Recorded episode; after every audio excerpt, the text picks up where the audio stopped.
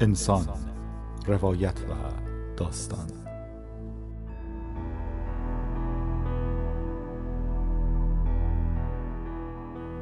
تصور کنید دارید توی خیابون قدم میزنید و ناگهان کسی رو میبینید که کنار یک ساختمان بلند ایستاده و با تعجب داره بالای سرش رو نگاه میکنه.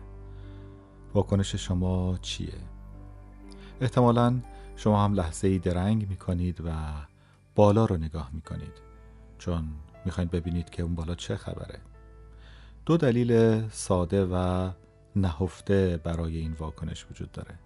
اول اینکه میخواید بدونید اون بالا چه اتفاقی افتاده که این آدم داره بهش نگاه میکنه، و دوم اینکه ممکنه چه اتفاقی بعدش بیفته که احتمال داشته باشه به شما مربوط بشه.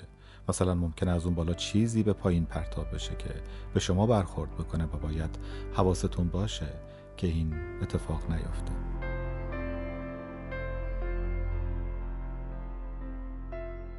این ذات و جوهر روایته، چیزی که شاید به نوعی به جوهر انسان بودن، به کیفیت فهم ما به عنوان انسان از جهان برگرده. و تمام تلاش من در این گفتار و گفتارهای آینده بر این خواهد بود که همین مسئله رو توضیح بدم و ازش چند تا تکنیک و شگرد داستان نویسی بیرون بکشم که برای کسانی که علاقه‌مند به نوشتن و نویسندگی هستند مفید باشه و بتونن ازش استفاده بکنن. یعنی هم مفاهیم تئوریک روایت شناسی رو خدمتتون عرضه بکنم و هم در کنارش شگردهایی که میتونه برای نویسندگی به کار ما بیاد. خب برگردیم به همون مثالی که خدمتتون عرض کردم. وقتی یه نفر به بالا نگاه میکنه و ما اون رو میبینیم، برای ما دو وضعیت همزمان شکل میگیره: وضعیت گذشته و وضعیت آینده. یعنی ما با نگاه کردن به لحظه حال، با دیدن یک لحظه، میتونیم هم به گذشته بریم و هم به آینده بریم. به این قدرت روایی ذهن انسانه. براتون مثالهای متعددی میزنم تا بتونیم این وضعیت رو روشن بکنیم. شما یه عکس میبینید. در اون عکس کشتی رو میبینید که به حالت نیمه واژگون روی آب شناور مونده. واکنش ذهن شما بهش چه خواهد بود؟ اولین واکنش اینه که چه اتفاقی برای این کشتی افتاده که به این حالت نیمه واژگون در اومده؟ آیا به یک کوه یخ برخورد کرده؟ آیا انفجاری در کشتی رخ داده؟ آیا گرفتار طوفان شده؟ و مسافران اون چه اتفاقی براشون افتاده؟ و بعد به آینده فکر میکنید. آیا این کشتی همچنان روی آب باقی خواهد موند یا غرق میشه؟ چه بلایی سر این کشتی میاد؟ این دقیقاً همون کیفیت رواییه. یعنی وقتی که ما یک لحظه رو میبینیم، همزمان هم به گذشته حرکت میکنیم و هم به آینده. در زمان گسترش پیدا میکنیم و این یعنی حرکت، این یعنی ساخت روایت. ما جهان رو به صورت روایی میبینیم، ما جهان رو در بستر زمان درک میکنیم و این ویژگی منحصر به فردی است که شاید فقط انسان از اون برخوردار باشه. برای همین برخی معتقدند که باید این جمله رو اصلاح کرد که میگه انسان حیوان ناطق است یا انسان موجود زنده سخنگوست. این جمله رو باید به این شکل بیان کرد: انسان موجود زنده صاحب روایت است. انسان موجودی است که میتواند روایت رو درک کند. وقتی که ما یک عکس میبینیم، وقتی که یک لحظه رو میبینیم، وقتی که یک داستان رو میخونیم، وقتی که یک آدم رو میبینیم، وقتی سعی میکنیم چیزی رو بشناسیم و درک بکنیم، عملاً اون رو در قالب زمان و روایت قرار میدیم و به این ترتیب درک ما از زندگی شکل میگیره. برای درک بهتر این موضوع بخشی از کتاب سواد روایت نوشته اچ پورتر ابوت رو براتون میخونم که اونجا درباره ماهیت انسان بودن و درک روایت صحبت میکنه و اینکه چطور شناخت ما از خودمون به عنوان انسان تا حد زیادی به قدرت درک روایت برمیگرده. قابلیت روایی در کودکان سه یا چهار ساله پدیدار می شود. یعنی از زمانی که کودک اسم و فعل را کنار هم میچیند. پدید آمدن چنین قابلیتی تقریباً همزمان است با اولین خاطراتی که بزرگ سالان از کودکیشان به خاطر میآورند. همین تقارن باعث شده برخی ادعا کنند که خود حافظه به قابلیت روایی وابسته است. به عبارت دیگر، تا زمانی که روایت به مثابه استخوان بندی به حافظه من شکل ندهد، هیچ ذهنیتی از خودمان نداریم. اگر این گونه باشد، بنا به گفته پیتر بروکس، تعریف ما از انسان بودنمان وابسته به قصه هایی است که درباره زندگی خودمان و جهان میگوییم. ما نمیتوانیم در رویاها، خیال پردازیها یا تصورات بلند پروازانه من از تحمیل خیال انگیز فرم بر زندگی من گریزی بیابیم. استعداد روایی آنچنان فراگیر و جهان شمول است که برخی مجدانه معتقدند که روایت ژرف ساخته است، یعنی استعدادی انسانی که در ذهن ما کار گذاشته شده است. درست همانطور که برخی زبانشناسان معتقدند استعداد دستور زبان ذاتی انسان هاست. پولستر، رمان نویس، زمانی نوشت نیاز کودک به قصه همانقدر ضروری است که نیاز او به غذا.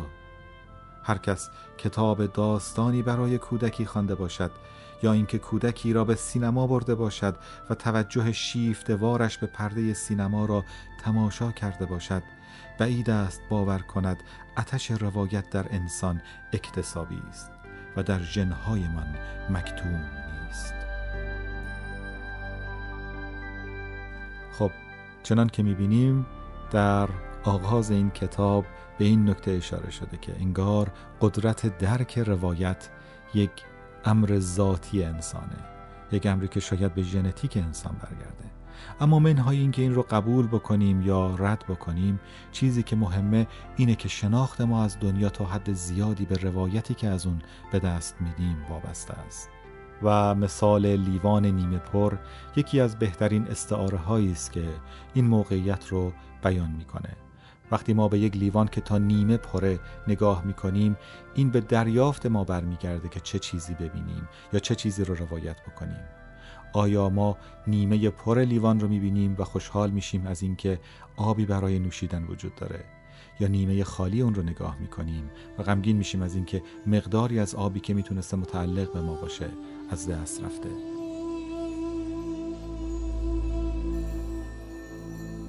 در ابتدای صحبت خدمتتون عرض کردم که روایت وابستگی تامی به زمان داره. ما زمان رو در قالب‌های مشخص تقسیم بندی می‌کنیم، در قالب ساعت، در قالب دقیقه و ثانیه، در قالب سال، روز و ماه. اما این قالب‌ها گاهی وقتا خودشون رو به ما تحمیل می‌کنند. گاهی وقتا یک لحظه چنان بزرگه که انگار همه عمر ما رو در بر می‌گیره، در تمام طول عمرمون اون رو به یاد میاریم. گاهی وقتا لحظاتی چنان سختن که انگار تا ابد ادامه پیدا می‌کنن و گاهی وقتا روزها چنان سری می‌گذرن که باورت نمیشه یک روز تمام رو پشت سر گذاشتی، در حالی که فکر می‌کنی فقط چند ساعت گذشته. پس زمان در ذهن ما کاملا احساسی نسبی داره. و البته در فیزیک جدید هم میتونیم ببینیم که زمان چگونه تاب برمی داره، خم میشه و شکل اون فراتر از اون تقسیم بندی هایی است که ما به شکل ساعت و دقیقه براش فرض میکنیم. فلاسفه بسیاری اشاره کردند که انسان موجودی اسیر در زمانه. همین که ما زمانی به دنیا میاییم و زمانی میمیریم، شکلی از همین اسارت در زمانه. اینکه ما پیر میشیم یا فرصتها رو از دست میدیم، شکلی از اسارت در زمانه. و یکی از بزرگترین قدرت‌های انسان رو در روایت از زمان میدونند که موفق میشه زمان رو در اختیار خودش بگیره. یک اتفاق رو تصور بکنید، یک زندگی رو تصور بکنید. شما میتونید این زندگی رو در قالب یک پاراگراف، یک بند فشرده بکنید، اون رو در چند صفحه بنویسید، یا یک لحظه رو اونقدر گسترش بدید که انگار تا ابد ادامه داره. یه بچه زمین میخوره، این زمین خوردن رو میشه در یک ثانیه نوشت و میشه اون رو با لحظاتی بسیار جزئی با دور کند نشون داد، طوری که شما احساس بکنید این زمین خوردن و بلند شدن کودک همه معنای زندگیش رو داره در بر میگیره. این قدرت روایته، این که ما چگونه با زمان برخورد میکنیم، چقدر زمان رو منبسط میکنیم و چقدر زمان رو منقبض میکنیم. احتمالاً شاید خیلی از ما این جمله معروف مارسل پروست رو شنیده باشیم که میگه بزرگترین تراژدی ها رو در برخورد با زمان میشه ساخت. این که همه زندگی رو بتونی در یک صفحه خلاصه بکنی، از عادی ترین و پیش پا افتاده ترین زندگی ها هم یک تراژدی میسازه، و این که بتونی یک لحظه رو چنان گسترش بدی که باز تمام یک زندگی رو در بر بگیره، همه معنای یک زندگی رو در خودش خلاصه بکنه.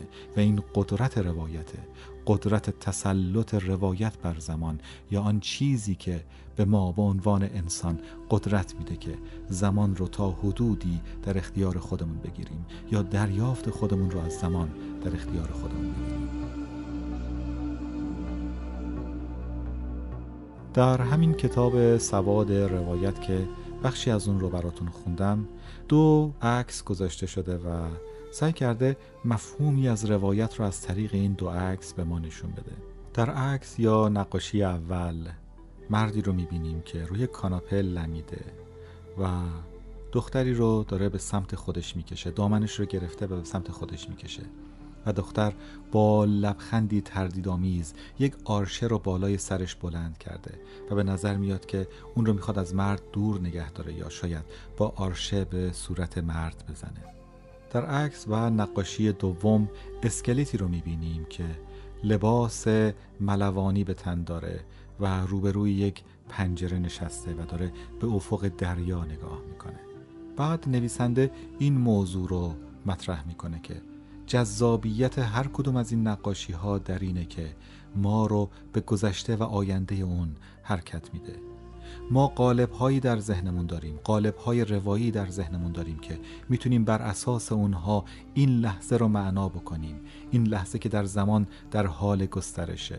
شاید به خودمون بگیم این مردی که روی کاناپه دراز کشیده معلم ویولونه و دختری رو که در حال آموزش بهش بوده داره به سمت خودش میکشه و دختر داره مقاومت میکنه. شاید با خودمون بگیم که اون دختر میخواد با آرشه توی سرش بزنه، یا با خودمون بگیم که این فقط یک جور مقاومت یا کرشمه عاشقانه است برای اینکه مرد رو نسبت به خودش مشتاق‌تر کنه. همه اینها بر اساس قالب‌های روایی یا تصوراتی که در ذهنمون داریم ساخته میشه.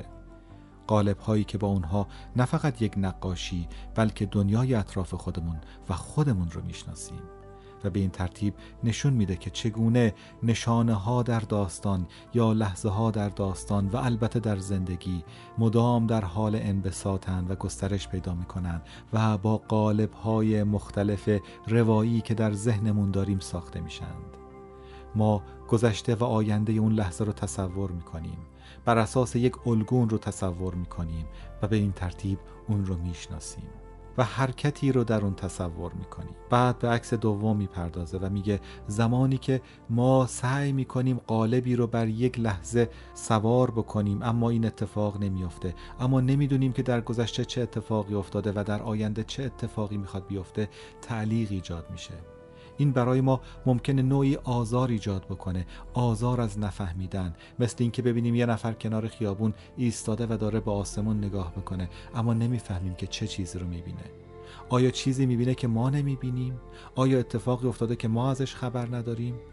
آیا ممکنه اون دارای آگاهی باشه که بتونه به من کمک بکنه و چیزی رو برای من بهتر بکنه یا جایی من رو نجات بده؟ همه اینها در کسری از لحظه در ذهن ما، در آگاهی ما اتفاق میفته و برای اینه که نتونستیم اون قالب از پیش مشخص شده رو اونجا سوار بکنیم. فرض کنیم که اون آدمی که داره به بالا نگاه میکنه به یک پنجره خیره شده، پنجره‌ای که زنی در اونجا ایستاده، و بعد بلا فاصله ده ها داستان مختلف، ده ها روایت مختلف ممکنه به ذهنمون بیاد. آیا این مرد از اون خونه اخراج شده؟ آیا عشق قدیمیش رو اونجا میبینه؟ آیا این آدم کسیه که مدت هاست میاد هر روز اینجا وامیسته و به اون پنجره خیره میشه؟ و به همین ترتیب قالب‌های روایی مختلفی رو که در ذهنمون داریم بر روی این صحنه سوار میکنیم و اون رو به گذشته و آینده حرکت میدیم.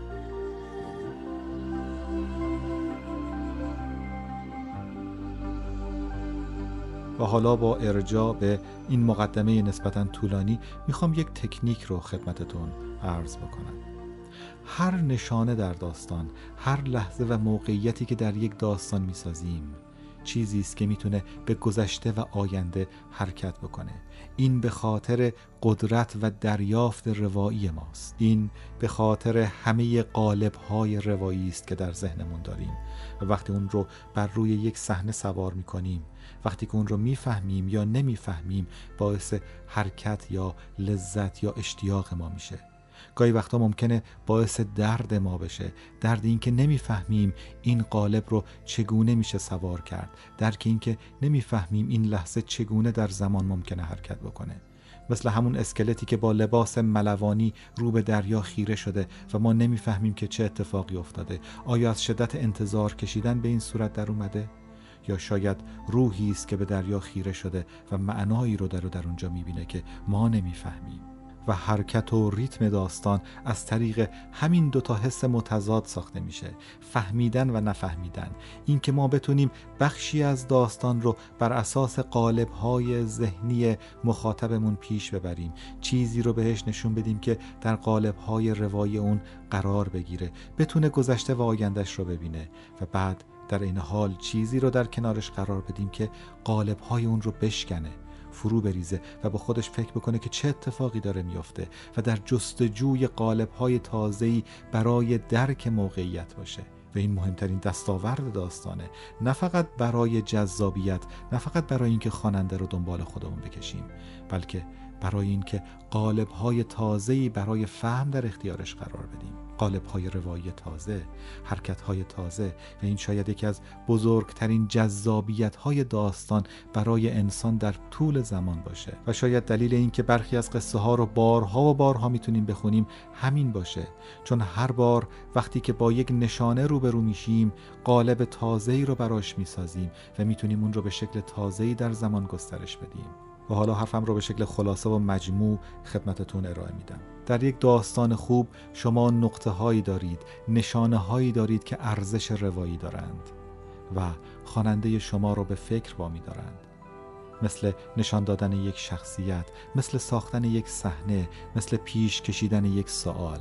و همه اینها در ذهن مخاطب شما و زمان گسترش پیدا می کنند. با قالب‌های ذهنی او درگیر میشن، با قالب‌هایی که برای درک جهان داره درگیر میشن و میتونن این قالب‌ها رو بشکنن یا کمک کنن که این قالب‌ها رو به شکل تازه‌ای کنار هم بچینه و به درک دنیایی که شما ساختید نائل بشه.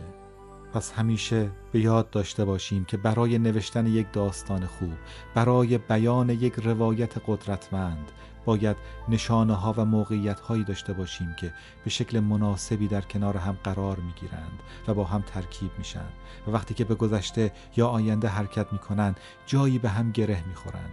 این نشانه ها باید تا بخشی با قالب های ذهنی مخاطب ما هماهنگ باشند و در عین حال باید جایی این قالب ها را بشکنند، باید سؤال ایجاد بکنند، باید آن شکلی رو که فرض کرده بشکنند و فرض تازه‌ای رو پیش بکشند، باید غافلگیر کننده باشند در عین اینکه آشنان.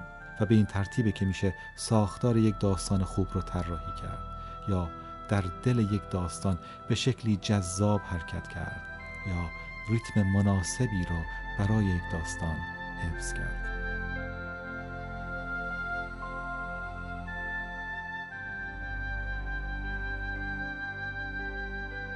دوستان و همراهان، من علیرضا ایرانمهر هستم و این درس گفتار رو برای مجله الکترونیک بیدار تهیه کردم که البته بعد اون رو در تمام کارگاه‌های مجازی که مدرسشون هستم بازنشر خواهم داد.